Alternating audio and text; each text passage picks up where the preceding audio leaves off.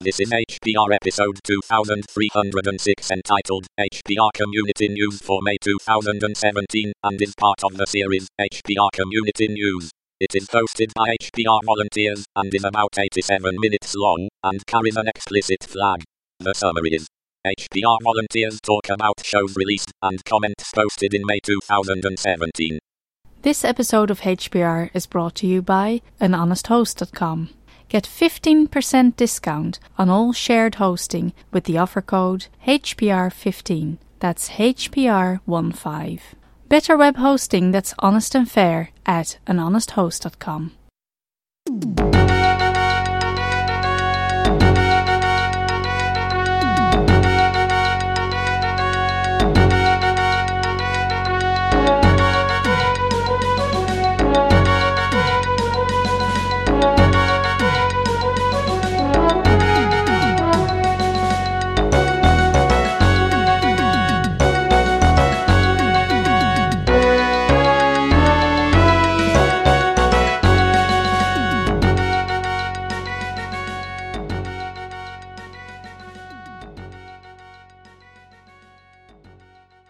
Hello, everybody, and welcome to Hacker Public Radio.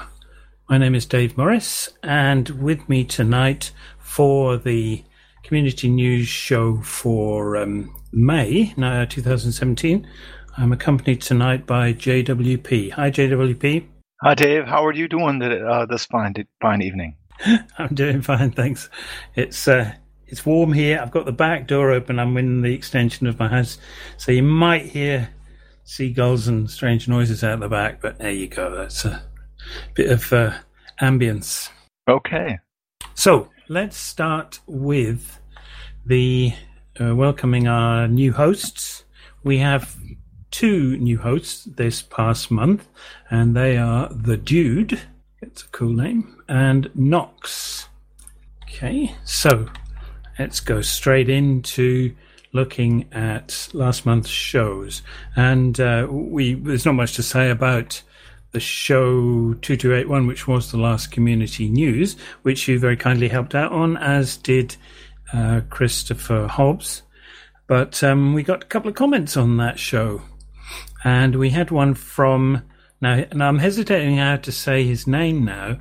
D O D D Dummy, I think. That's just what Ken always said. So he's been right all along. Um, he says DODD dummy is a play on the mainframe equivalent of dev null. In proper syntax of the DD data descriptor JCL statement comes from it comes from my friends trying to describe my prowess, which so the command is, or the JCL statement is, do DD dummy. So he's got some pronunciation here. Um, so it's it's IBM JCL basically is what he's what this comes from. So so let's um uh, then I gave a comment to this saying thanks for the explanation. Thanks, that helps to explain things. Just as an aside, in my day, JCL was a more ge- generic term used on many of the mainframes that I used, which were ICL, CDC, and Burroughs. And at the university I worked at, we were wooed by IBM in the mid 1980s, who tried to sell us a machine to run VM CMS, I think. I forget what the machine was, so I actually have no experiences of IBM's JCL, happily. Well, uh, I happen to do a, a, a, new show that's coming out this month. Uh, um, about the uh, Living Computer Museum in Seattle, and uh, they have all of the old mainframes and VAX and everything, and you can get shell scripts for all those. That sounds wonderful. Yeah, I'd love to love to see that. Where is that? Uh, it's it's in Seattle. If you, it's something Paul Allen did. Uh, it's uh, called Living Computers, and you have to go to the web museum website and then ask for a shell account on the on the mainframes that you want to use, or the DAX VAX that you want to use, or I, I got a count on an old AT and T box. Wow, that's well. amazing. Yeah, yeah, yeah. Oh. I must have a go at that. Very good. Okay, let's move on to the first um, show other than the community news, and this was 2282 Pathfinder Adventure card game, which was from Klaatu. Now, this is another one in his series of uh, tabletop gaming and uh, he's talking about this this particular game, the Pathfinder adventure game, and uh, a few few other subjects as well. It um, sounds quite advanced. It sounds like the sort of thing that would go right over my head, to be honest with you. you, you into this sort of stuff at all, John? Did you go away? Uh, it it had a dead space, uh, but I, I really enjoyed Klaatu's show. It was quite in depth. Uh, uh, this this this this time he did did it. Yeah, this this one was quite uh, quite challenging to to understand. I found, but uh, still, it's, it's the sort of thing that if you're into that sort of thing, you you'd want. I'm sure, no doubt. Okay, let's go on to episode two two eight three, which is called "Saving Money." Shaving with double and single Edge safety razors. And this is from a guy called Dave Yates, who remember from many years ago.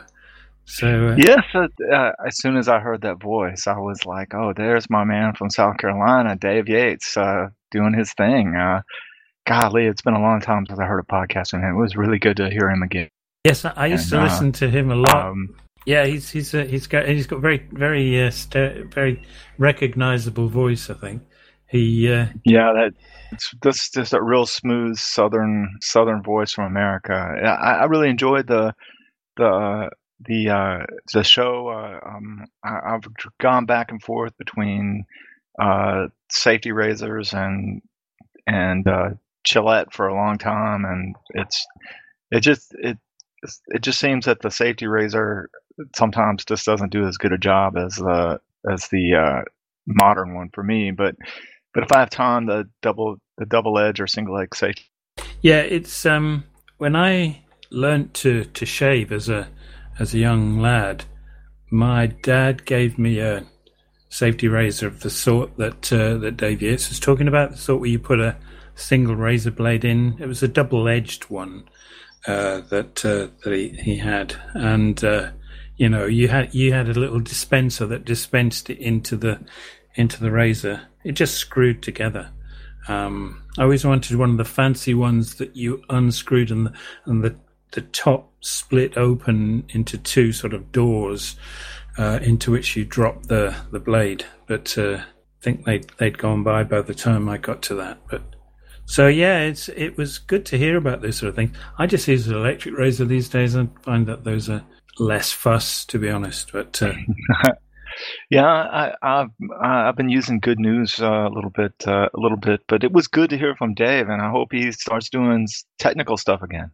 Yeah, yeah, yeah, yeah. No, this was an excellent show. To it's an interesting subject to to talk about, you know, because. Uh, removing of removing of hair is a is a human subject that uh, is, everybody knows something about. I think so. So yeah, this this is cool, and a little bit of history as well about these about these particular types of razors. I, I, enjoyed that very much. There was a bunch of comments on this one. Uh, do you want to share the share these, uh, John? I'll just do the first one, shall I? Sure. Just a second. Let me open the tab. So I'll just be doing. Uh, we had one from Kuvmo. I think that's how you pronounce his handle. Said smooth show. Dave, back from the dead, like hearing from a long lost friend. Great show. I use a little bottle of Shave Secret, and he gives a, a link to it. Just a couple of drops rubbed in, and you can do a full shave. Have a great week, he says. Okay, so comment two uh, was uh, from uh, DOD Dummy. Uh, uh, Dave, the whole time I was wondering. Glad to see you again, Dave. You made it just in time. I don't think I could have kept in, in between you're still there, John. You've you've full enough. Um, and that was posted on the eighth by Ron. We, we, lost you. We lost you there. We lost you between the first sentence of uh, "dodd dummy" and uh, ah. the end. I, well, I, I, can do it again. To, I can do it again. So, uh, comment two. It was posted on the uh, May. Dave. Yeah, yeah, yeah. Go. okay, all right. So, yeah. So, uh, comment two. It was uh, uh, glad to see you again, Dave. Uh, you made it just in time. I don't think I kept kept it between the ditches much longer. The whole time I was wondering how did the rest of the, how did you get the rest of the family to switch? I haven't shaved in two years, but Clarky Howard claims he reuses the razors for months without nicking himself. And then there's a, a link.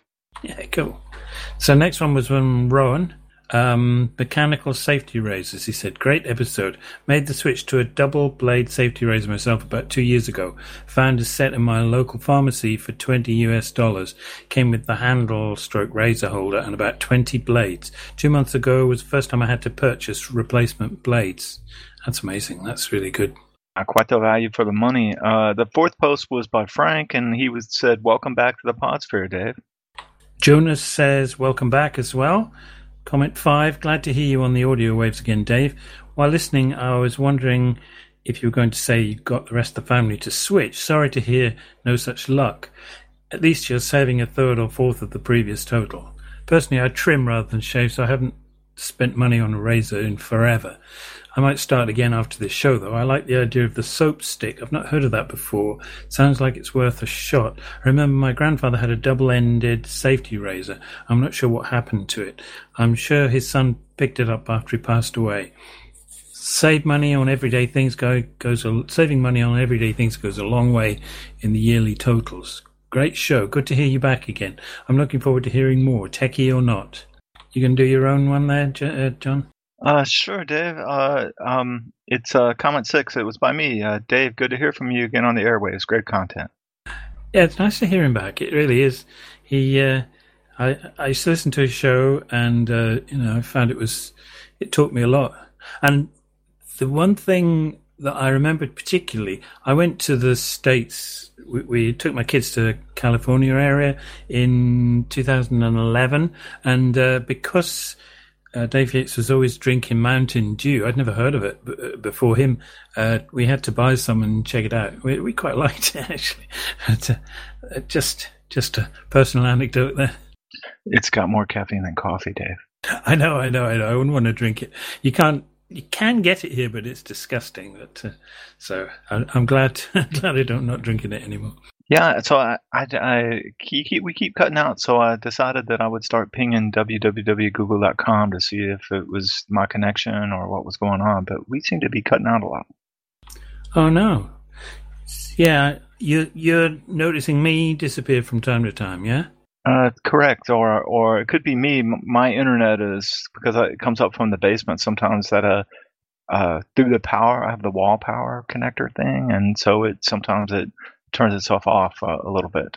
Okay, okay. Well, I, I yeah, I, I, don't see any dropouts myself, but it's it's not easy to be certain. But there's nothing here that shows me I'm dropping out. So, okay, well let's yeah, just just.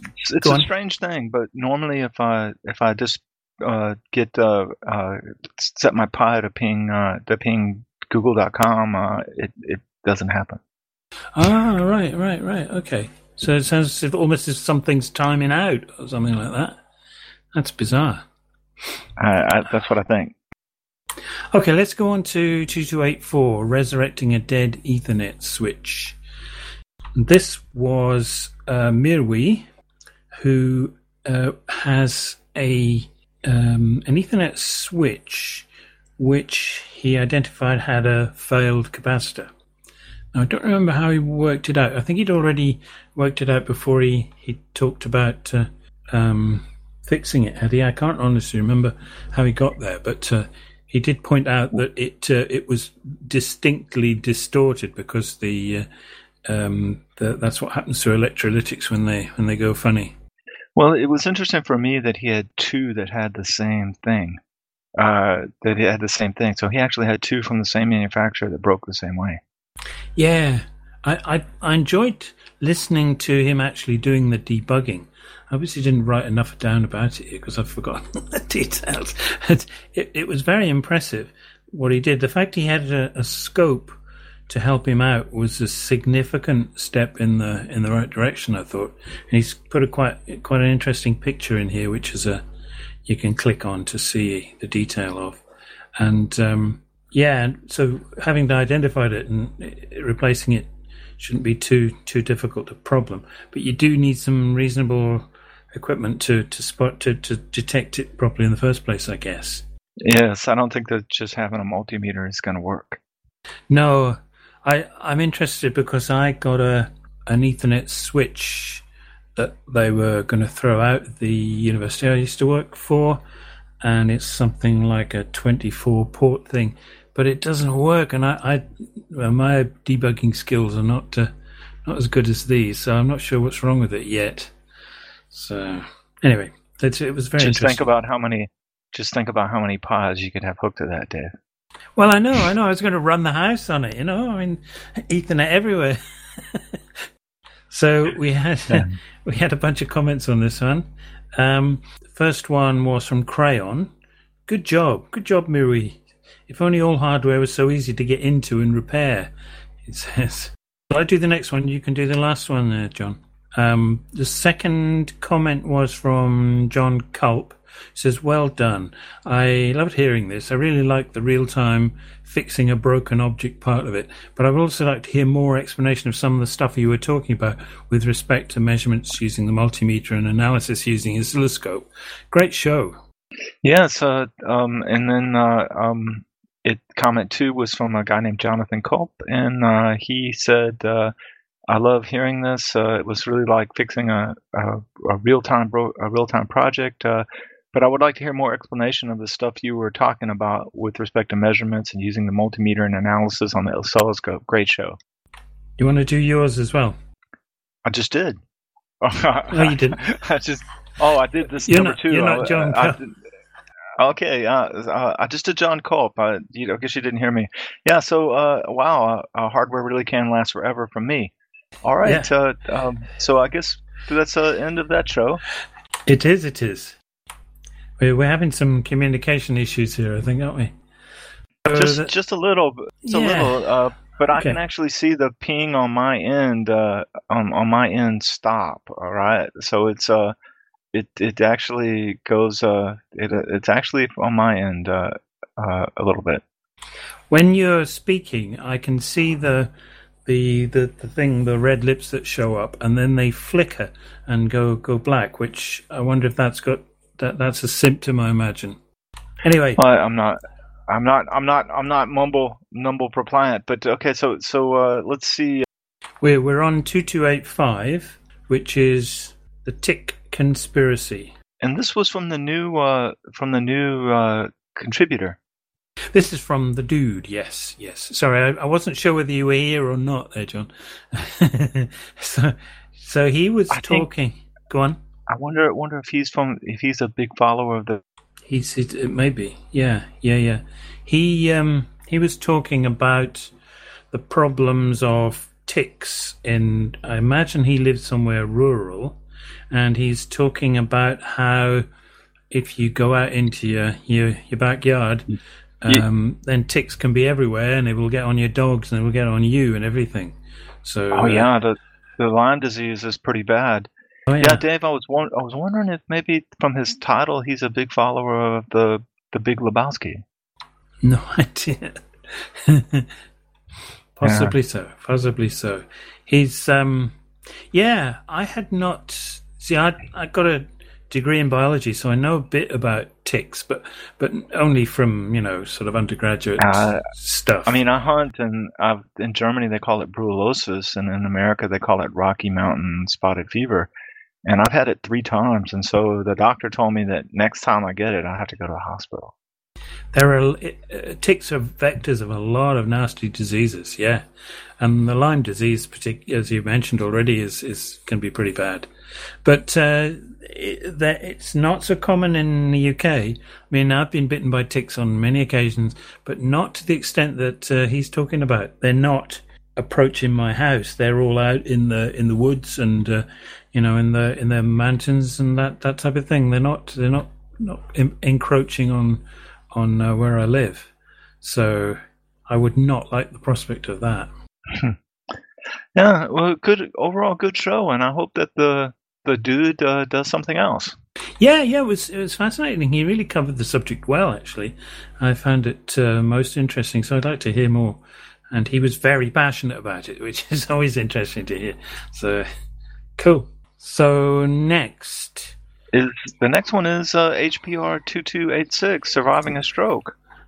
and that's uh, Tony Hughes, who um, is telling a, a personal story about how he had a stroke in um, in February, and uh, it sounded very severe from the way he was describing it. Um, my notes in my notes here, I wrote down he had a massive stroke. I think he might have used those terms, but uh, he um, he was with uh, people who on dealt, him, uh, you know. Did, you- with. did I cut out? ag- Yeah. Did, did I cut out again? Oh I think you must have must have disappeared for a second there, Jonah.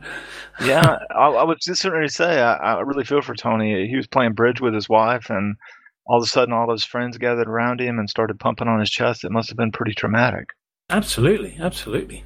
But he uh, he was, you know, handled and dealt with, and emergency services called for him very quickly. So I'm sure that that helped uh, quite a lot. But still, very very frightening. But he seems to Oh, have yeah. re- recovered it remarkably well. So he's uh, it's that's that's Yeah. quite amazing. Yes, yes. He's uh, yeah. So good luck, Tony. Um, he's he's a he's a great guy. Met him once or twice at OggCamp and stuff. You, you must have done the same, Jo- John. Have you met him? But um, yeah. well, I'm, ho- I'm I'm hoping that I'm hoping that I can make it this year, and I hope Tony makes a trip after after this this stroke thing he had. Yeah, yeah, yeah. Um, there's a bunch of comments on this one. Clinton Roy says, fatigue. Thank you for this, Tony. Forgive me if I missed it, but do you expect to eventually get over the post stroke fatigue? And um, shall I do the next one? Tony says in reply, Hi, Clinton. Yes, the fatigue does gradually go away. It's different for everyone.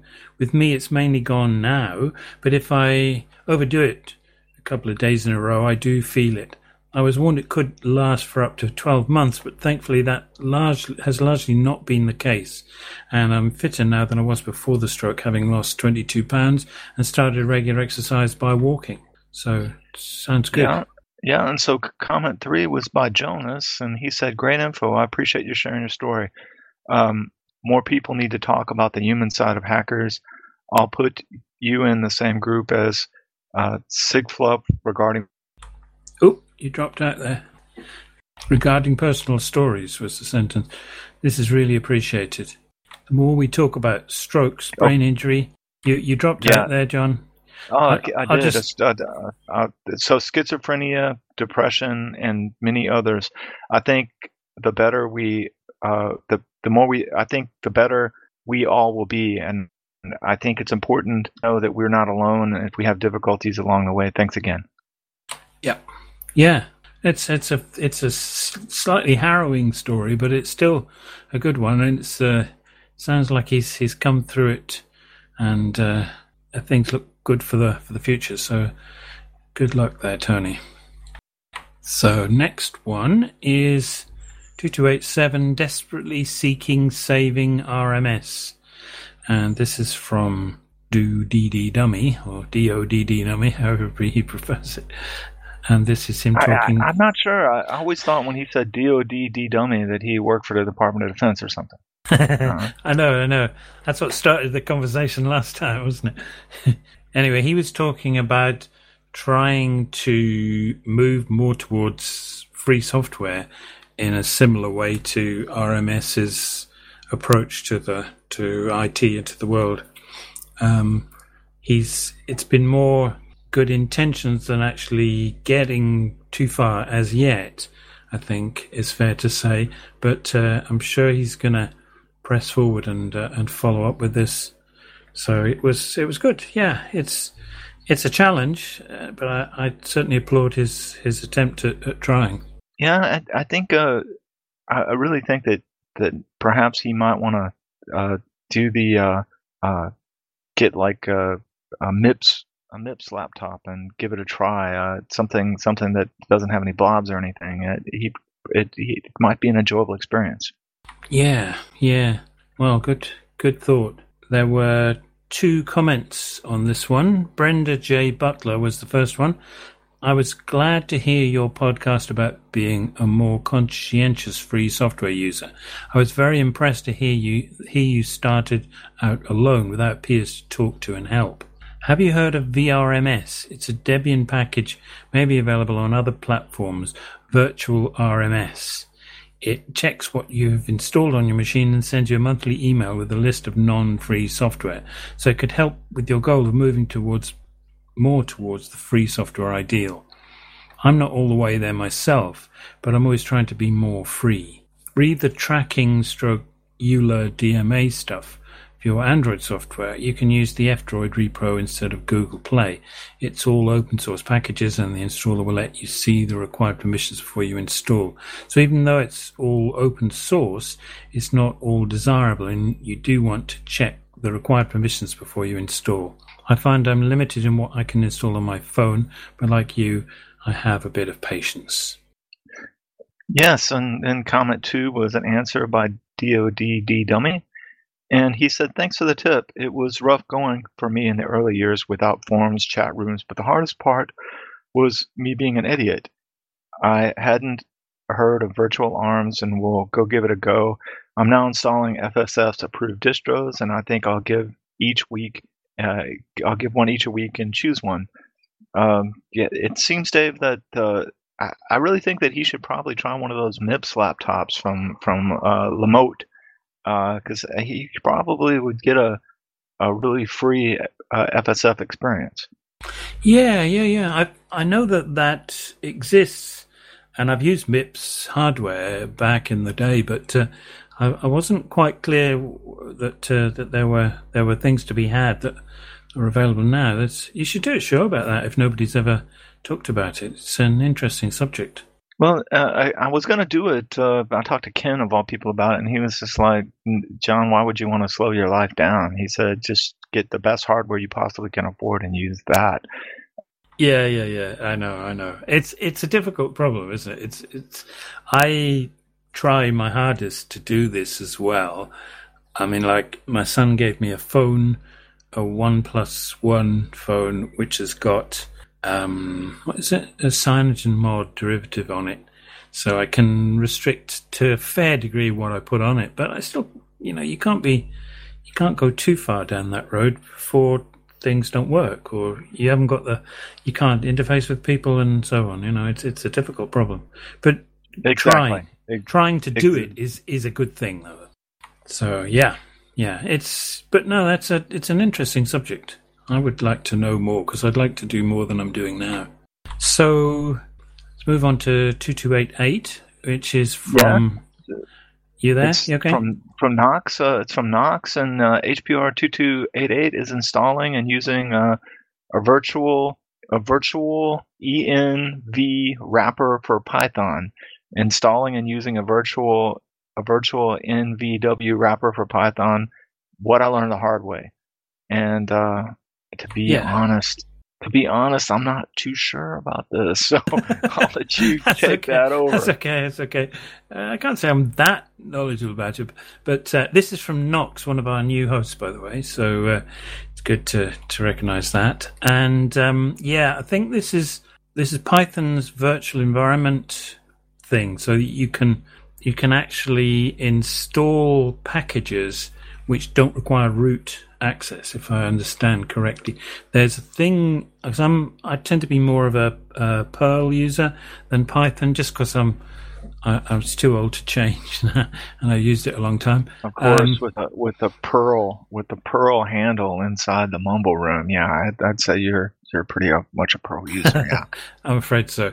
But there's a thing called Perl Brew, which lets you do a similar thing. I think so but it doesn't seem to be as elegant as this. This is this allows you you install a package and then the, the package um, there's virtual env and virtual env wrapper, and then you can um, use it by configuring your uh, bash RC to uh, source it, source the the script that you get or the shell shell script that you get, and uh, then you end up with a bunch of commands that you can use. So you can make a virtual environment and remove a virtual environment and so on and so forth. And then once you've got a virtual environment, you can then install things in it, as I understand it. So uh, um, without needing privileges and so forth.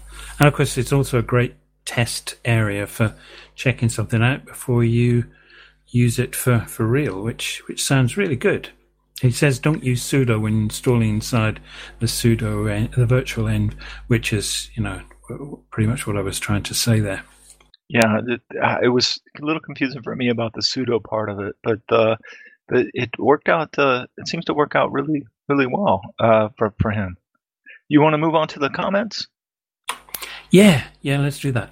Um, I was quite fascinated with the thing. I must try it out um, at some point. Anyway, so we had the first one was from Droops, who said, "Great episode, very technical and cool. Please keep them coming," which is a good comment. Uh, yes, and the second comment was from uh, a basis opinion. Uh, more Python help, please. A longtime programmer trying to learn Python on my spare time. Very helpful, just what I needed. Like that you convey the information without an ego getting in the way. So he's a he's a good good explainer. I think it's uh, it's certainly the case. So yeah, more more please, Knox. We had another one from Windigo who says excellent advice. Virtualenv was something I didn't get into until later into my learning, and it made things much nicer to work with. Thanks for bringing attention to it. Don't tell Ken or Dave, but I'll look into doing some Django shows. So we heard you, we heard you. We want some Django shows now, please. So that's good. Right. Um, I'm hesitating between between Okay, shows because so- you see, Yeah, so so the HPR two two eight nine, Cindy Sin, tell if your email has been read, um, and it's hosted uh, by you just fell off the, the world again there, John. I think you said it's hosted by, and that the answer was. Dave? Yeah, Dave? You you Dave. It's working again. Yeah, cut out again. So it's it's it's HPR uh, it's HPR two two eight nine. Cindy Cindy Sin, tell me if your email has been read, uh, and it's by uh, a guy named sigflup. This is a lady called sigflup who's um, also Uh, I'm, I'm looking at the pictures. She's got short hair. she Uh, has it- she has She has got some short hair. Okay, I'm sorry, it, you got short hair. so yeah, now this is a tool which will it's it's a thing people have been doing sort of surreptitiously in some ways. You know, some of the HTML email that you receive has got uh, like a single pixel uh, GIF or something like that in it, which if you view it in your email reader will make a call to that to that GIF, which can then be detected as uh, being the. I don't, I don't know whether. Yeah, I think she's actually tailored these so that you, you can go to her site and get the, uh, the the the token effectively, put it into your email, and then when when you you send it to somebody and they read it, it notifies because it's requesting a specific URL with a with a with a key in it, it will notify her server. You can go back and ask if it's been read. So that's uh, that's Yeah. quite cool. The way that you defeat this is that you tell your your Hotmail your Hotmail web browser thing that you don't want to read it in HTML. You want to read it in text. Well, yeah. When I discovered this, which is some time ago now, because I, I was I was actually looking after email for a while, and then thank goodness hired somebody who did it for me. But uh, um, university level email is is huge because oh, yeah, it's a nightmare. But um, that was a thing we spotted quite early on, and we we uh, took action and warned people about about this. And I certainly switched off HTML capability in my email client for many many years. So so, but still, it's still an interesting technique. So we have a comment from Joe who says, "Hacker, just just what calling out that some email clients allow you to block HTML emails to go out and fetch resources like images, unless you explicitly allow downloads from that specific email address or domain." It's a great security feature. People who use it will be able to read your email without you knowing unless they, they mark you as trusted and allow the client to download resources. So, yeah, that, I guess that's pretty much what I was just saying, isn't it? Should have read the comment first. Yeah, yeah. So um, it, it's it's a very interesting thing. Uh, I let's see the the next show was uh, from from Ken.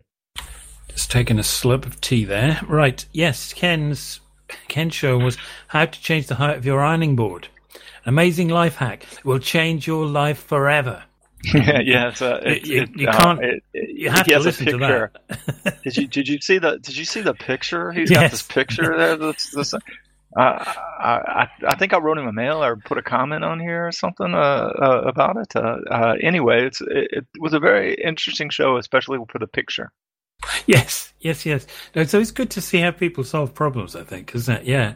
So basically, what Ken's doing is he's got a an ironing board which has um, legs that uh, that that that can be positioned at different positions, and each one raises the board up a bit, except that it doesn't go quite high enough. So he uh, the hooks into which the, the legs drop in order to do this.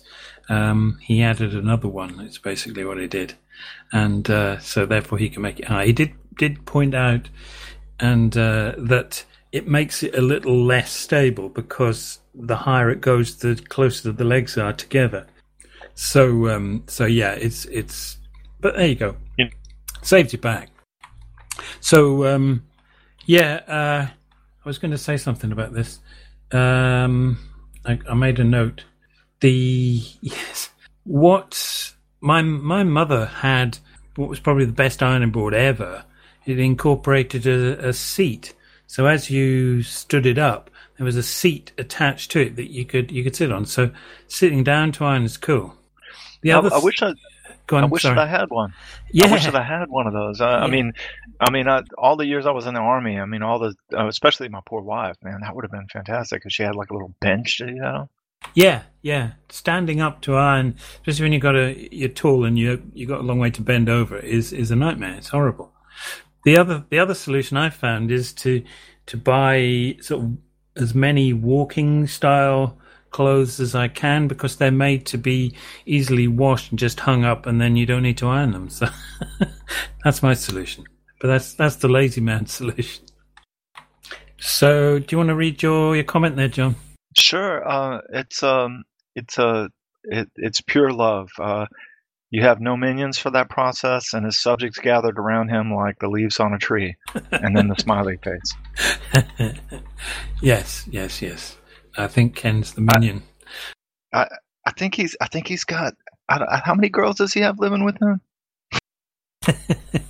Is he? I do know. I've forgotten. Is it two two daughters he has and a son? I think it's two. Yeah, two daughters.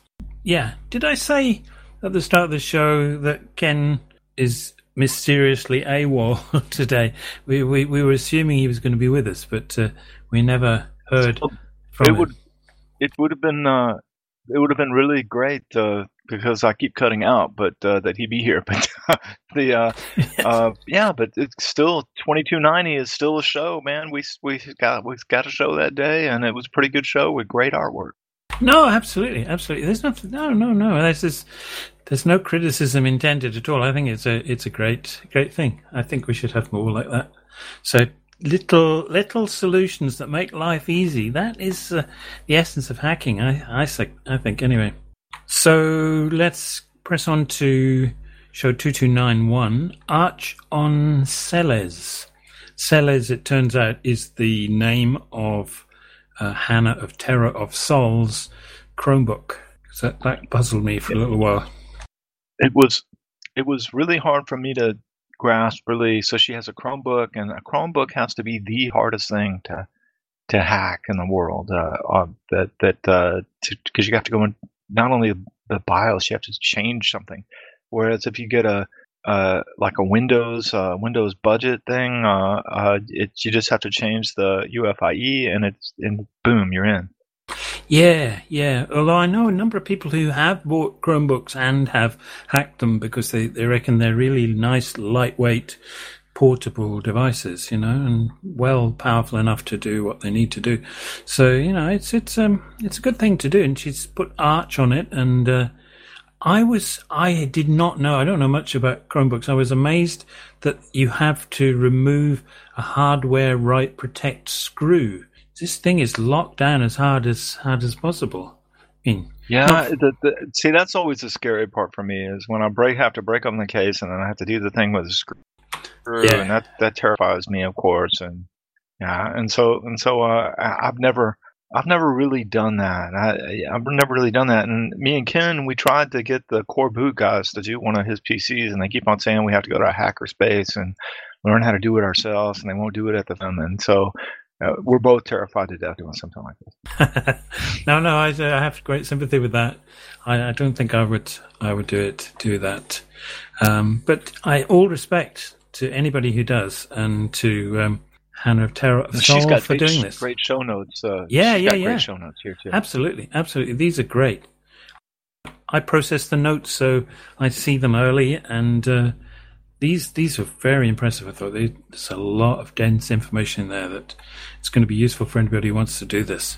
There were no comments on this one, so that was the sound of me scrolling down there. Um, so okay, we'll go on to the next show. So the next one is 2292, uh, a Baofeng um, UV5R UHF, uh, no, VHF slash UHF headset part one, hosted by Mr. X. Yes. Now he's done a, a block a block of shows on this, which he's spread out, sort of one a one a week or one a every couple of weeks, uh, way out into the into the future, for which uh, we obviously thank him enormously. And he's got this little handheld uh, transceiver, I guess it is. Is it? It's a it's um, a radio that does UHF and VHF and uh, he's sort of going through it in minute detail, describing it. Which I thought, I don't know, this is going to go right over my head. I'm not. It's not not for me. But I found it really interesting. He has a way of describing things very well. I think, and and this was this this was good. I enjoyed this, and and the the, the later ones, which I think we're going to get to, aren't we? Yeah, there's more. There's two more to come. I think he, I think he does uh, one a week, uh, one a week now, which is which is great. Uh, the uh, also the audio quality is, on these shows isn't isn't isn't too bad. Uh, isn't it's too bad at all. Uh, uh, he seems to seems to have a, a pretty good audio uh, quality there. Yeah. And so there were two there were two comments. Uh, so Dave, you wrote uh, a strange urge to make a show. I had a terrible urge to make another F- HPR show after listening to this. Uh, 2203. Uh, great show, by the way. I feel I might have an inkling about amateur radio is all about after listening to this series. And then uh, the next comment is from Mr. X. who replies, uh, Hi Dave, sorry for the long delay in replying to this. I'm terrible at checking for comments. Many thanks for the kind words. Glad you enjoyed it. My my comment about strangers to make a show is because he's he tries to do he does a sort of subliminal message at the end that you're going to do another you're going to make a show for HPR, which I thought was wonderful. Uh, it's really nicely done and also quite funny too, and it made me make a show. Did you hear a noise there? Because I've I've got things that are noisy in the background. Okay, Dave, uh, I'm back. Uh, and uh, it looks like uh, the next show is about your bass thing. Dave, uh, I'm, I'm Sorry, on. Uh, uh, no, no, I'm no, on- it was it was my my fault. I I just uh, just Ah. had a had a problem I needed to solve, so I went quiet for a minute. Yes, ah, okay, okay. yes. So now we're we're on uh, uh, more supplementary bash tips uh, expansion part two of two. So this one is me trying to finish off what I started uh, of talking about parameter expansion and file name expansion and all of that good stuff, which is all covered in the Bash manual, but is quite impenetrable. And uh, so I thought I'd work my way through it and understand it and explain what I understood along the way. And this is the last bit about some quite complicated stuff.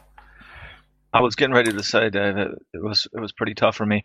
Hey, can we take a, a sixty second timeout? Yeah, sure. Um, just uh, and it's, this will go on record, but it doesn't matter. We we put the audio through a uh, truncation of of uh, blanks of you know silence. Silence truncate, so we don't need to worry too much about silence anyway. So uh, yeah, go for it. Okay, uh, so I'll be back in sixty seconds. Okay, All right, Dave, I'm back, man. okay. Okay. Yeah, yeah. I'm back. I- I'm back. Dave, boy, this is a pretty impressive list of shows that you've got here. I think you need to take my LPI exam for me, man. We'll just swap IDs or something. yeah, yeah, I know, I know. Uh, some people are saying, God, this man talks too much. Skip this one, skip this one. Another one from that guy. Anyway, this was about. Actually, Ex- you got some some comments. Uh, you got some I did. some comments. Uh, uh, um, Well, SCP is one of the things that I that I like to use, but I don't really understand that well. But let's let me go ahead and read it.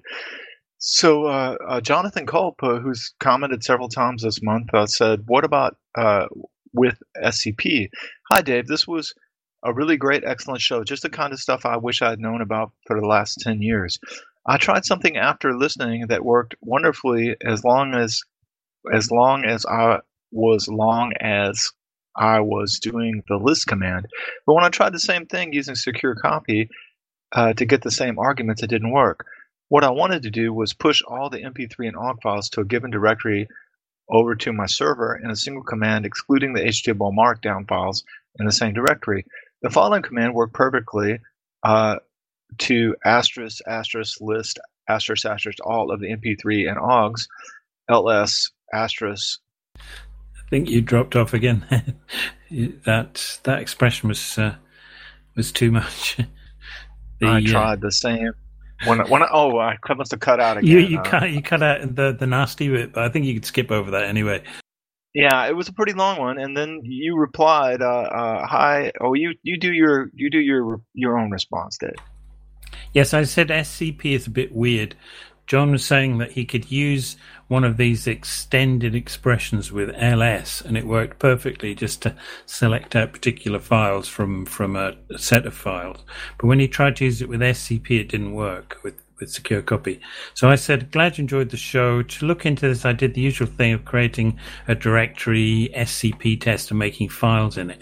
And I, I'm not going to read this all out because I went into quite a lot of detail trying to answer this question, uh, but basically saying that uh, I found exactly what he found, and I found difficulty in copying stuff using these extended expressions. So I found a solution, but it's really complicated. And I don't even, at that point, I didn't even know I understood it. It's the, it's the longest reply ever. it's a show. It's a show. it's a show in and of itself. so let me just. My, even my summary is long, but I, I pointed him at a site to try, but I don't think he did because it looked really, really unpleasant. So, um, uh, so anyway, I said I then followed it with a further comment, and I tried some further stuff, and I used, I didn't use the extended um, expression that uh, that I this show is about, which John had failed with. I used a, a, a simpler expression, and it worked fine. And uh, then so I explained that, and then John came back with a an answer. Shall I read that as well? Sure, Dave. Yes, uh, Jonathan Kulp came back and said, "Details, details. Aha! As always, the devil is in the details. The last comment you left gave me the hint I needed. I was putting the asterisk in the wrong place and also using the parentheses instead of curly braces. The following command works just like I want, and he shows a thing using uh, brace expansion. So he did manage to solve his problem. Well, we, we did it between us, I guess, and uh, so he uh, he was happy. Yes. So the so the next show is HPR 2294, Activities with a Toddler. Well, uh, hold on a second. Oh, oh I'm sorry. I'm sorry. Okay. We'd only got as far as five, so I'm not going to read all of these things. But basically, I said um, there's many ways of achieving this, but uh, glad it helped. But I have started putting together a brief show about this subject because it's uh, it's quite complex and it needs a show rather than comments. And John came back and said, "Well, good," or something to that effect. and then we had a comment from Clacke, uh, who said he had no idea that SCP would do brace expansion, and he basically um, noticed that there were issues with this stuff with rsync as well, and um, so he's basically pointing out that SCP and rsync and various things that, that try and do clever stuff across SSH tunnels um, a bit bit broken, or they're not as well implemented as they could be. And I answered that. Finally, this is the last one. You'll be pleased to know, uh, saying uh, yes, I I tried this and I hit problems, and um, there's a show coming which will try and discover this. I keep saying brief this show will be brief, but it won't. It will be very long. So it's um I mean, it's generated the a show. SCP Yeah, the the SCP, Dave. At least in the beginning of it, talk about SCP and like the basics before we go into that really long stuff. So at least the first six or five or six minutes is is common use of the SCP, so everybody knows what SCP is. Yes, that, that is needed. I have to have to agree. So let's push on to the next show, two two nine four. Did you want to speak about that? I assume you've you've uh, fallen off. Can the, you hear me? Am I still Yeah, still there? I can hear you now. Yeah, yeah. Two two nine four activities with a toddler. This is Shane Shannon, who um, Okay, yeah, it says that he's got a list of 11 things, and I I really like the cat video one. yes, yes. There's some great things here. I really like this. It's uh, it was um yeah. It, it's a it's an issue. It, it is a thing. As a parent, you do have a lot of uh, problems coming up with interesting ideas of things to do. So having a list that you can go and think, oh yeah, yeah, I did this before. I can ch- try that one. is is good. yeah, cat video is a good one. So there were a bunch of comments on this one. We had. You okay, John? Let, let me go ahead and take the one from Wendigo. Yeah, go for it. Yeah, can you hear me? Uh, Yep. Yeah, yeah. Okay, so comment one was from Wendigo. It says, timely, I've got a daughter on the way, so advice from those in the trenches is always appreciated. Uh, comment two was by dodddummy.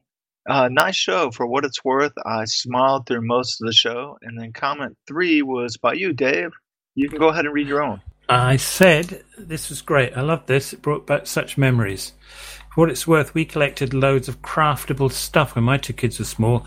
I found a large box of it in the attic when I'm last year. Stuff like egg cartons, cardboard tubes, cardboard boxes, etc., etc., sticks, straws, etc. You get the idea.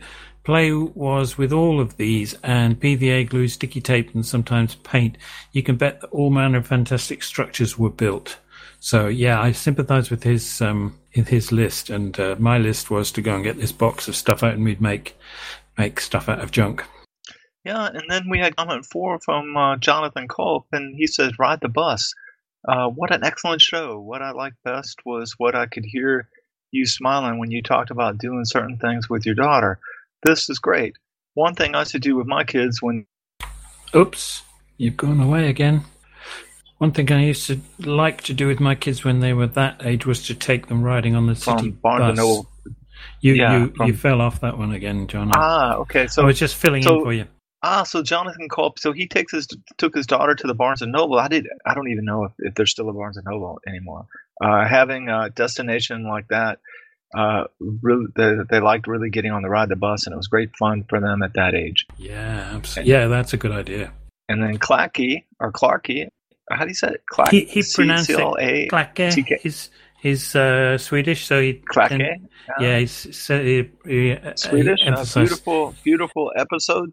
Tickling. Uh, love to hear the clearly audible across a microphone speaker, the internet, and my speaker. He liked it a lot too. Great show. Yes, Thanks absolutely. for doing that, bro. Yeah, yeah, yeah, yeah. It's uh, that was definitely a, a dad who really enjoyed uh, having having quality time with his daughter, and it came across, and that was very cool. So MX Linux two two nine five from Tony Hughes is next. So Tony's Tony's I sending in really some good like shows. This, uh, I really like this one, Dave. Uh, I mean, he Tony's got a lot of stuff. Uh, He, I mean, he he redoes laptops like I do, like I do a lot, and uh, I can't believe he took Mint seventeen three off and did this though. But it's it's okay. Uh, uh, um, so so he uh, talks about this. Uh, I always thought that this was sort of like from the antiX people, sort or the Memphis people. I always thought that this project was from like from them. Yeah, I don't know much about it to to be honest. It it sounded interesting from from from uh, Tony's description of it, but uh, yeah, I think I looked at Mepis once. Didn't didn't take to it, but I didn't have a need to to have a very lightweight uh, um, OS. So yeah, it's, it sounds good. XFCE it's got, isn't it? Yeah. That's, Uh, Well, with uh, with Tony using the older with the older thing, it's it's I think made is probably as high as you. yeah, yeah, yeah. It's uh, it's quite understandable that he'd he'd want to do that. because uh, that's uh, some of these machines are going to struggle with anything very much more. So yeah, very good. I, I enjoyed this, and as always, Tony makes some some great notes. So thanks for that. Yeah, yeah, and uh, I had a comment. Uh, um, uh, it you know he always finds something new to talk about, uh, and I even asked him about the Memphis project. Uh, um, if it was part of Memphis, uh, I, I, so it has a feel of Memphis to me. Yeah, yeah. I don't know much about these, so I go by your uh, your judgment there. So next we've got Mr. X again with the second instalment of his Baofeng, he calls it. Don't know how you, I'm not sure how I would say that. This um, handset, and he's talking this time about. Well, he's going through the the various features, talking about VHF and UHF and um, all of this sort of stuff with loads of loads of really interesting uh, links to to follow up. I've looked well, at one or two, but not not in huge depth yet. Well, it's so uh, important the notes, especially with that. So, so like I, I, didn't know what UHF much about UHF, and so I had to. He put the wiki right there, and he's got uh, the the two meter band on it and stuff. And unfortunately, when I pull out my shortwave, uh, I, I was used to be a shortwave listener because it used to be back in Germany. There was no English, and so uh, I did the scan the other night, and there's not very many shortwave stations left. Oh, that's a shame. Yeah, I used to listen to shortwave a lot years ago on a Valve radio, but uh, yeah, still. No, this is good. This is good. There's tons and tons of information here, and he's worked worked really hard to, to put this all together. So thanks so much for that. It's sounds quite a desirable machine, in fact. So no comments on this one. So let's move on. Okay, so, so Dave, you, you did the you did the HPR twenty two ninety seven. This is this is uh, this is us being DJs. Yay! This is um, Andrew, who's also called uh, McNalu, who uh, does another another podcast and has done a few a few things on HPR over the years. You've met uh, so how, you've met Andrew. We, I know you've met him. Have I? Have I yeah, he was Andrew? he was oh, okay. at uh, he was at OggCamp you ah, at, okay, okay. You were at the last OggCamp, yeah, weren't you? So yeah, um, yeah, it's two years ago. They didn't have one last year, right? And yes, yeah, yes, so, that's right. Yeah. So Andrew ah, was okay, there. Okay. Ah. He was on the the HPR table with us. Uh, so, so yeah, I, I went over to Andrew's house. He invited me over, and we uh, we sat down in the in the the living room there, and we were listening to these tracks and talking about them as we went along and uh, yeah, so it was just just us being DJs and uh, uh, talking about some of the stuff that we like from Magnatune, which we've we've done before, but hopefully people found it uh, interesting. I, I like that the links were there, so I could just what what the one if I when I like the song, I could go and click on it and and get it. Indeed, indeed, yeah. It's Magnatune's good because you can listen to it. The, the only slight downside is because if you're not a member, you hear it with some advertising in it. But uh, you know, you can still sample. It. We we are able to put the um, the tracks in without advertising because we're both members, and they allow that. You can put it into a non-commercial podcast, so uh, that's that's quite good. It was, it was fun. It was a good good thing to do and we got comments uh, on the on the show uh, from Jonas. Yeah. Okay. Uh, you want to do that one? So yes, sure. So it, it was in bold. Great listen. Thanks so much for the alternate music picks from Mag from Magnatune. I always thought it was more classical music since that was the origin. I definitely appreciate hearing uh, thought on different music. I like most of the gurney in the show. P.S. I nearly fell out of my chair when I was listening to the listening.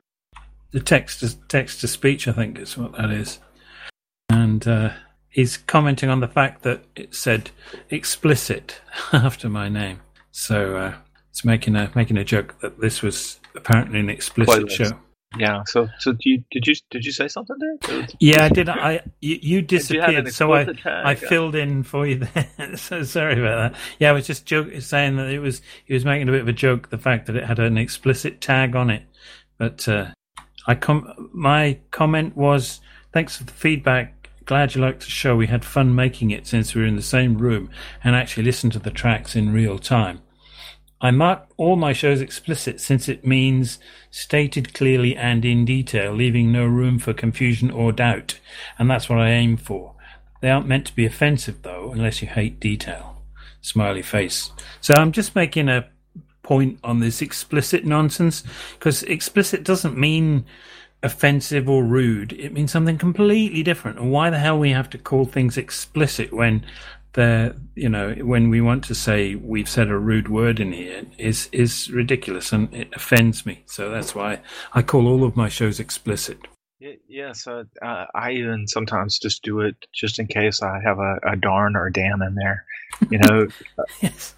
Well, who who's to say a thing is offensive? I mean, I I might say a word like apple, and this is deeply offensive to anti-appleists you know, I mean, or banana or something. You know, it's but, it's but such then, a uh, ridiculous thing. Yeah, but then you have folks like uh, Dave Dave Yates uh, six or seven years ago when his two daughters were were small and he was listening to podcasts and they go to church and stuff. So yeah, the explicit would be helpful for yeah, folks that are yeah, religious. Yeah. yeah. No, no, I I don't object to the idea of there being a message that says you might not want your children to hear this, or this might contain adult language. But the word explicit does not mean what it's used to mean. That's it's it's a pedantic point, I know, but it's still. I just I dislike the fact that English is being warped in this way to to mean things that it's not. Uh, it's not really supposed to. Anyway, I could rant on this as well. I don't normally talk about it. So let's move on to two two nine eight, shall we? Phantom power sure, drain. Sure, the, the phantom power drain. Uh, diagnosing a phantom power drain on an automobile. It's a scary topic. This is Brian, who uh, done a show on clay and pottery and stuff in the in the past, and he is talking about debugging a problem on a a car or automobile, as he would say, and uh, yeah, he's giving some useful hints about how to how to deal with this um, using a multimeter and stuff. He there's a comment below which there's not much point in reading, but he made a mistake. He'd put millivolts in yeah, the in the thing, and, and I changed sort of milliamp. Yeah, yeah, milli, uh, as the editor, I changed it to milliamps, but I uh, I made it obvious that it had been changed since there was a comment about it. So, so the um, Go on. Then Jonas wrote, uh, "I didn't know that. Great info. I didn't realize you you could shoot. Uh, you could troubleshoot using a, such a small instrument. My truck is getting older and may need this info eventually. Thanks for the show." Now this is what it's all about. Having a, a sharing bits of expertise like this is is cool. So yeah, interesting. Uh, exactly. Exactly. So next we have two two nine nine. What's in my bag from Shane Shannon again. So thanks, Shane, for, for two shows. This is it. Two shows this month. That's fantastic.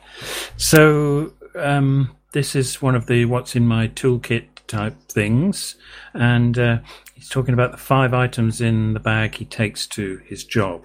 And uh, he's a computer instructor, and he has a list of things: flashlight, flash drive, set of picture dice, small notebook, and a cell phone in this bag. So yeah, cool. It's it's uh, it was an interesting collection. I liked he had a Star Wars USB stick. That was good. And the story dice are to help give students a uh, ideas for for writing stuff. So, and he's a believer in paper notebooks, which uh, which I quite like. Yeah, I like that he always had a little bag with him uh, in this, and uh, uh, that he still uses paper and stuff. Yeah, he's using bullet journal type of type of style of thing, which is another topic that we could do with hearing more about actually, because uh, organizing your thoughts and uh, and ideas and and your to do list and that sort of stuff using a, a, a, physical notebook is something that could be could be talked about. It's it's a cool thing people are doing at the moment, but it's also you know a good skill to to have. Um, so yeah, interesting show. Yeah, uh, Dave, believe it or not, I sort of moved back to it. Uh, uh, I I get sponsored by SUSE and Red Hat a lot, and they always give me these moleskins, these brand new moleskins, and so Ooh, I just very nice. use them a lot. Yeah, I use them a lot. Very nice. Yeah, yeah, yeah. Well, I'm I'm a great believer in using paper and pens and this sort of stuff. You know, I use my the technical stuff as well, but uh, I just like paper and just like the the feel of writing implements and paper. So yeah, cool stuff. So you were next, two, 2300, 2300, the first Intel Compute Stick. Tell us about it then, John.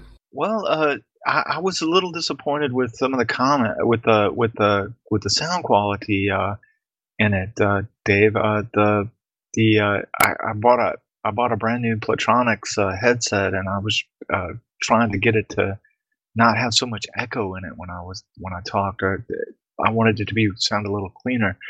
Um, but the yeah with the with that uh, with that Linuxium limonxumcom.au uh, blogspot.com uh, with that kernel I was able to get that that Intel stick working much better. Yeah, yeah, yeah. That was that was a good find, wasn't it? It's uh, yeah, it, it it sounds on in principle quite a quite a good device, but wasn't wasn't quite as good until you found uh, a way to to make it better. So uh, yeah, good for you. Sounds sounds cool actually. Sounds like a cool device. The um, sound quality Yeah, thing. so it's it was a it's a great little piece of hardware. Um, Yeah, yeah. It sounds it. it could have done with a picture, mind you. But uh, who am I to? to Yeah, to I don't know how that picture picture comes. Uh, that sometimes that picture comes. Uh, I don't know how that happens uh, with with my Isetta there. I, I don't know. I, I really want an Isetta, uh, either that or a Morris Minor, but I, I, I can't ever seem to afford one. I think what it is is uh, you have um, a Gravatar. Is that your Gravatar? Have you set that up at some point, or did you send us a picture of your of your Isetta? I think I, I, think it might have been my Gravatar from some some, some Yeah. somewhere uh, from We somewhere. a- but uh, think Ken's got a thing that uh, that goes and scans Gravatar every so often, not very often, but uh, and then he copies the the images and puts them on the HPR server. So uh, I've done it myself a few times, but uh, yeah, it's good. My How- auntie auntie had one of those. Those I said to auntie and uncle, the, the two of them packed in there was was quite a sight.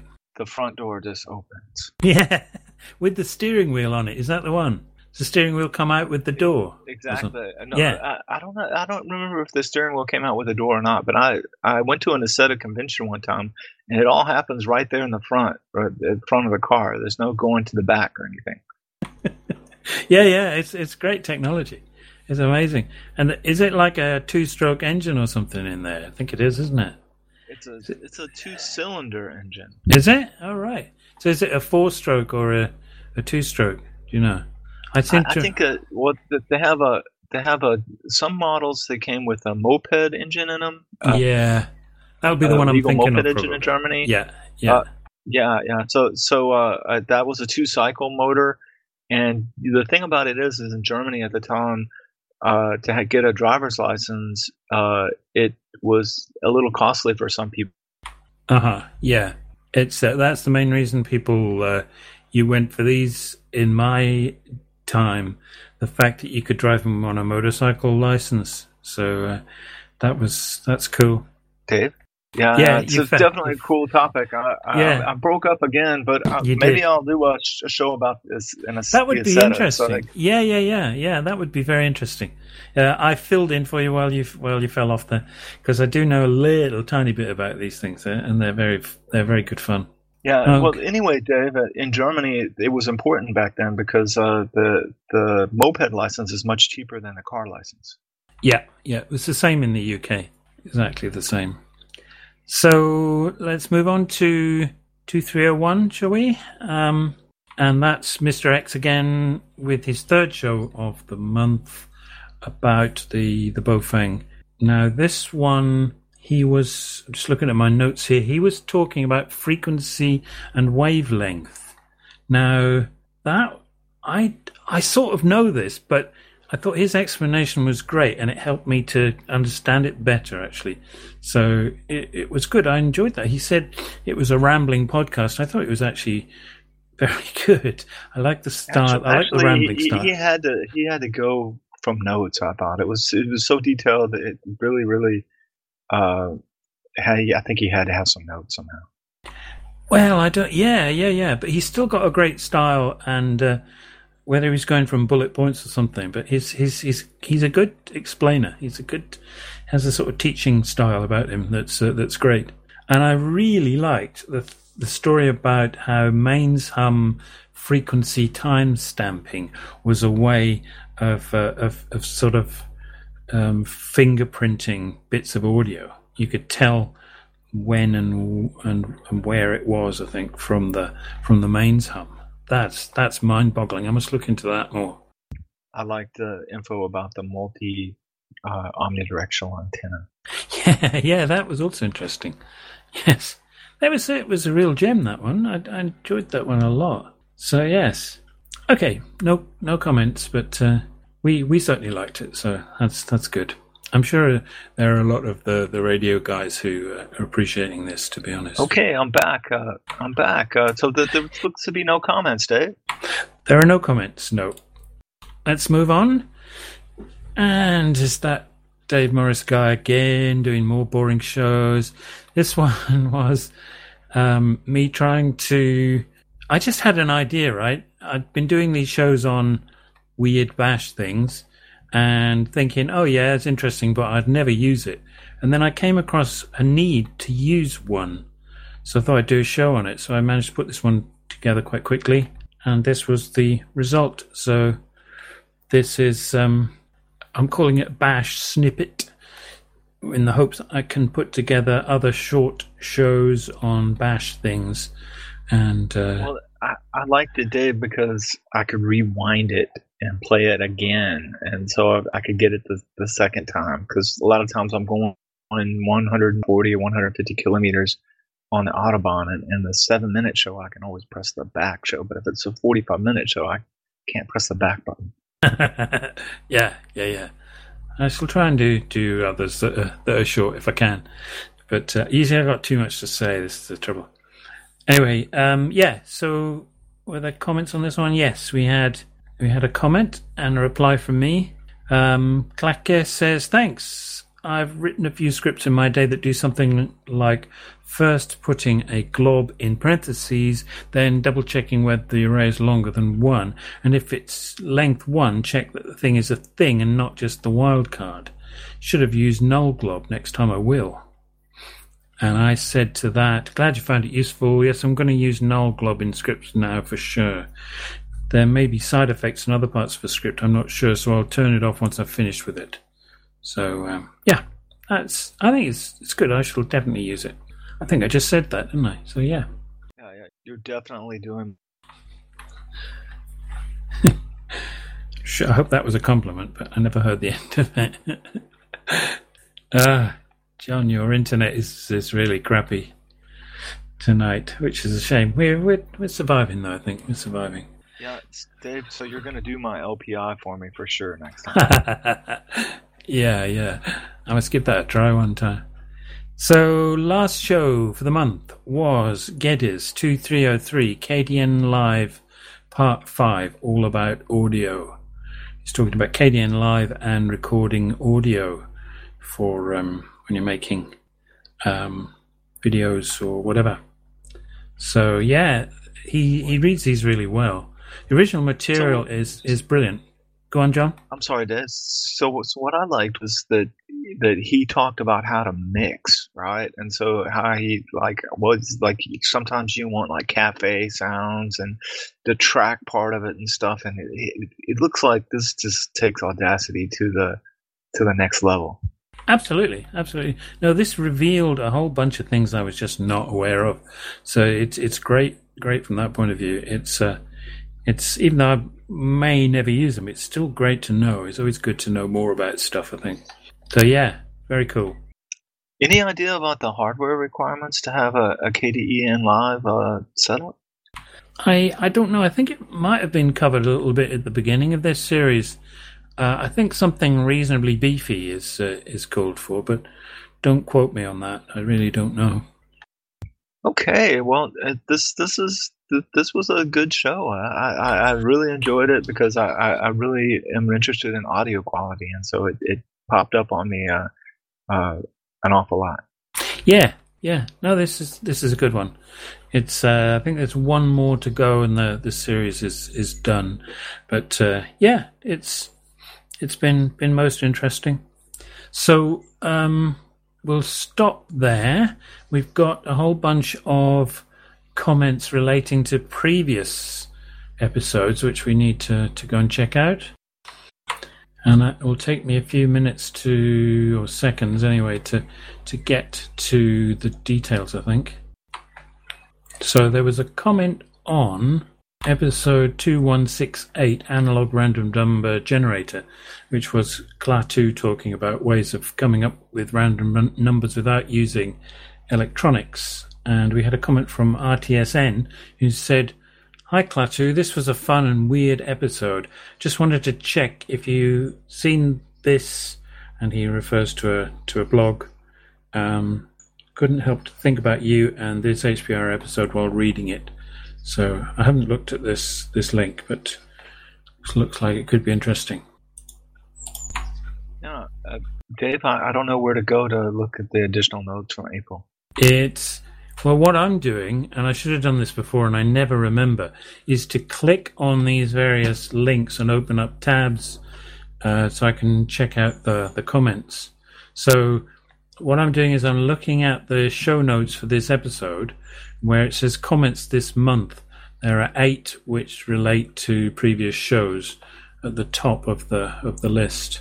So, um, so I'll just I'll just go through these, shall I? And uh, come back to at the at the end? Yes, if you, yes, yes, if you, please. If you catch up with me, then feel free to join in. But uh, I'll just I'll just try and uh, wing it. Ken's always better at this than I am. I don't know. I think my brain's getting too old to uh, handle this well. So we're talking about and. I think I just took my finger off push to talk. Sorry about that. We're talking about episode 2249 HPR New Year Show, episode 3. And we're looking at comment number 5. And this was from Frank, who says Windows on top. Windows actually supports the always on top function. I remember this discussion. It just has no GUI means of activating it, but some programs use it, most prominently media players.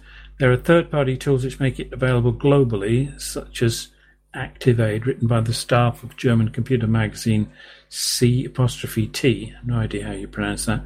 A quick installa- in, a quick English installation guide is at, and there's a link. ActiveAid also brings other Linux goodies such as drag a window with Alt plus LMB. And Ethan Williams says, "Thank you." I think I might have just done a comment that that wasn't made last month. Sorry about that. Oh, no problem, Dave. No problem. Show 2263 is Freak Does Geek, which is the two guys traveling along on the bus and having an interesting chat. And RTSN says, Great episode.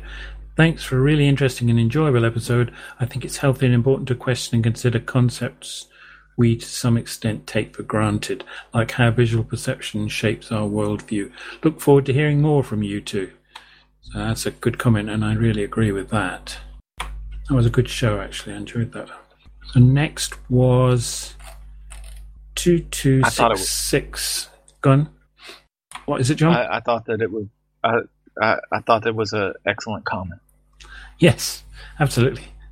Um, we're looking now at 2266 Gamebooks Lone Wolf. It's one of Klaatu's tabletop gaming shows. And we're looking at Shane Shannon made a comment. Intriguing. Thank you very much. Thank you very. Oh, you probably missed the much the for the great show and the link to the free books. That comment thing is really hard to use. It's easy to make typos in it and not be able to go back and fix them. So to do that myself having problems opening the pages. Something's not behaving as it should here. Dave, I can't hear you. No, I've just I'm just trying I was just trying to follow a comment and I'm getting error messages. Something's not loading as it should. I don't seem to be able to connect to HPR at the moment. And I am, and I'm having trouble connecting to Google.com. It's not paraphrasing for me anymore. Dave. Yeah, yeah. Sorry, I'm I'm a bit Yeah. distracted here because somehow or other there's a an invalid URL has crept in here. Yeah, I got it. Um, somehow the link was to to show two two six seven was to something called ha- hobbypublicradio.com. I didn't know we had a dot .com uh, address at all. I just tried, and that didn't work. So I just changed it to hackerpublicradio.org, and I'm getting it. But basically, this, well, this, Most, This was- most unusual, uh, but some sometimes uh, my company doesn't take hackerpublicradio.org though. yes, So yes, there, there is a, there is, there was an alias. There should be an alias for Hobby Public Radio to to get around that, but I don't know quite why it's not responding. Anyway, um, this was RTSN commenting on Sigflup's show, Our Digital Art, and basically saying, good episode. Wonderful to see more art related episodes in HPR. So that was hard work to get that one. Sorry about that, everybody. Yeah, it's, it's not. It's it's that hobby public radio link that's that's messing things up. So right now we're looking at two two six nine, comment four, chocolate milk. The show is called, and comment four is from dodddummy, who was asking a question earlier on about uh, was this show a syndicated show, and uh, Ken pointed out the the current syndication rules, and dodddummy came back and said, "Okay, got it, makes sense." So that was it. Two more to go. Uh, two two seven one comment number two. So yeah, this is a show from Tony Hughes, Raspberry Pi Zero W, and there's a comment from uh, Tony in reply to Droops' comment number one, where Droops was excited about the prospect of using a Pi Zero W, and uh, Tony says you'll be lucky to to be able to to get hold of these for teaching a class, which is what uh, Droops was thinking of doing, because you can only order them one at a time. I've got a feeling we've covered some of these. Have we? Did we cover these last week? I can't remember. When a comment sort of overlaps the, the list, we, we, we do them regardless. But remembering which ones they were can be difficult, at least for me. I don't I don't think so, uh, Dave. No, I, I don't know because because I look after the comments. I can't remember which ones we've seen and which ones not. So the last one was uh, only half the time. Who did an excellent show about having problems with the server, installing Hyper-V, and finding out that uh, he had the wrong sort of RAID. Somebody set up the wrong sort of RAID on the disks. And Mirwi sent in a comment entertaining. I'm sure you know, but you have a great voice. You can read out the phone book to us, and I'll enjoy listening. Thanks for the show, Michael. Ah, so- that- that guy, that particular show, Dave, was probably one of my top five ever Hacker Public Radio shows. it was a real, real, real gem. I hope we get some more from from him because the, Yeah, he really has I a mean, skill. him and the him and the model rocket guy I should get together because I was really addicted to that. I actually saved that model rocket one on my on my iPhone and listened to it when and listen listen to it when I need relative calm. yeah, yeah. And what what better what better plaudit can you have than that? That's brilliant. Right. What we now do, uh, you can't go yet. Sorry, no, no, no, no. We haven't finished yet. Uh, we, we look at the uh, email. Well, there's not much email, and there's. I'm going to skim through it pretty quickly. I think. Basically, the first email was from Ken, who says uh, talks about the Mumble server and saying that John Newstead had been providing the Mumble server, the one that we're using now, ch1.teamspeak.cc, but had decided to step away from doing this. It's, it was he's spending money, his own money, to to manage this, to keep this running. But uh, Ken managed to negotiate that HPR would take over administration. So he was just flagging this up and uh, thanking John Newstetter for for for um, providing this facility that we've all used so much over the years. That's that's that was excellent news. I think uh, we struggled a little bit at the last the last uh, recording of this to find a server, and Honky Magoo offered us his, which we used with great thanks. But it's nice to be back where we where we should be. So there was a comment to that from uh, Joshua Burton Low Tech, uh, who said, "Thank you, John," to John Newstetter, and uh, basically saying he's used the Mumble server as well. And you then replied to that. I'm having difficulty opening properly. And you said, Does this mean the Mumble server is back on what is the process? Uh, do you remember that, John? Um, uh, yeah, sure. Um, I mean, the, the Mumble. The Mumble server, I, I, had I changed it. I just did the edit and I put the one in for that you sent me. Uh, you sent me the the new server server link. Uh, the only thing was was I got a, a certificate error when I when I yeah, connected. Yeah, we all do that. We all do that. If you, um, I'm not quite sure. I think if it's if it's been re rebooted or restarted or reconfigured, uh, then it will end up with a different. It'll end up with a different um, certificate or would have stored your certificate or something. Sorry, I just got alarms going off here. Switch them off quickly. So we're running a bit long here, so we're nearly finished though. So yeah, so you you were you were good. You got that. It's, we got that one sorted out. It's an an hour and thirty seven minutes so far. it's an hour and thirty seven minutes. Real, really, really. we had Ken then saying that he'd nominated HPR for the 12th annual podcast awards. Uh, if you go and check that out, the the time for voting is coming very soon. Then there was a comment can't about. Oh, you can't I'm hear back. me. Yeah. I, I, all right. well, You've been I away. dropped. Uh, I think yeah, I've been here all the time. Okay. This- yeah. this hey, is gonna an be hour fun. and thirty eight hour and thirty eight minutes. yes, so, I know. yeah. I heard you say that before, and then you must have just. Yeah. Okay. Uh, okay. So just just just uh, two more things to say. We had an upgrade to the HPR server, which might mean that the Hobby Public Radio has gone away, and that's why things are going funny. I don't know. Need to check that. Ken flagged this up. The problems that we were we were having have now gone. Then, ignoring my community news call, there's the discussion on the next Ham Radio Roundtable has started up, and there's there's some talk about a, a date and a time for doing it, and people are gathering around to uh, to get together to do that very thing. So that would be very good.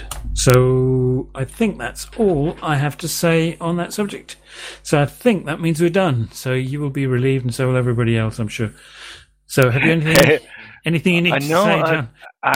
I really enjoyed it. Uh, uh, uh, I wrote Ken a, a pretty detailed uh, email about a a podcast that I was thinking about making. Uh, Mhm. it, it'll be a long one, uh, a long one, extremely technical one, and I wasn't exactly sure how to present it. So I hope he gets back to me in the email format and lets me know what he thinks because uh, it's it's about RAID, RAID and ext4 okay. and how how that works and stuff. Sounds yeah. good. Sounds good. Uh, yeah, yeah. Anyway, Dave, uh, uh, hey, uh, so uh, um, next month I'm not here, so Ken will have to be here because uh, I'll be in the states next month. Oh, okay. But, uh, okay. the, well, have a good one. uh, have a good one. Have yeah, a good trip. But. I'll keep, uh, we sh- I should get you the first week in August to cook up in the first week of August, and uh, I'll if I can get uh, my plane ticket to Camp. Yeah, yeah, yeah. I'm afraid I'm not going to be there, but uh, hope you have a good one. Okay. All right. Uh, Well, that's uh, great. I'll see you Thanks. next time, Dave. Thanks for your help, then, John. Bye-bye. And we'll yeah, catch thank you next time. Bye-bye. Okay, bye.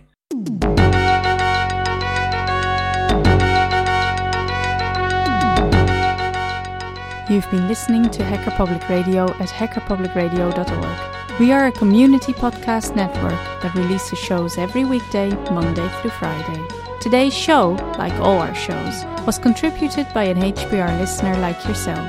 If you ever thought of recording a podcast, then click on our contribute link to find out how easy it really is. Hacker Public Radio was founded by the Digital Dog Pound and the Infonomicon Computer Club and is part of the binary revolution at binrev.com. If you have comments on today's show, please email the host directly, leave a comment on the website, or record a follow up episode yourself. Unless otherwise stated, today's show is released under a Creative Commons Attribution Share Alike 3.0 license.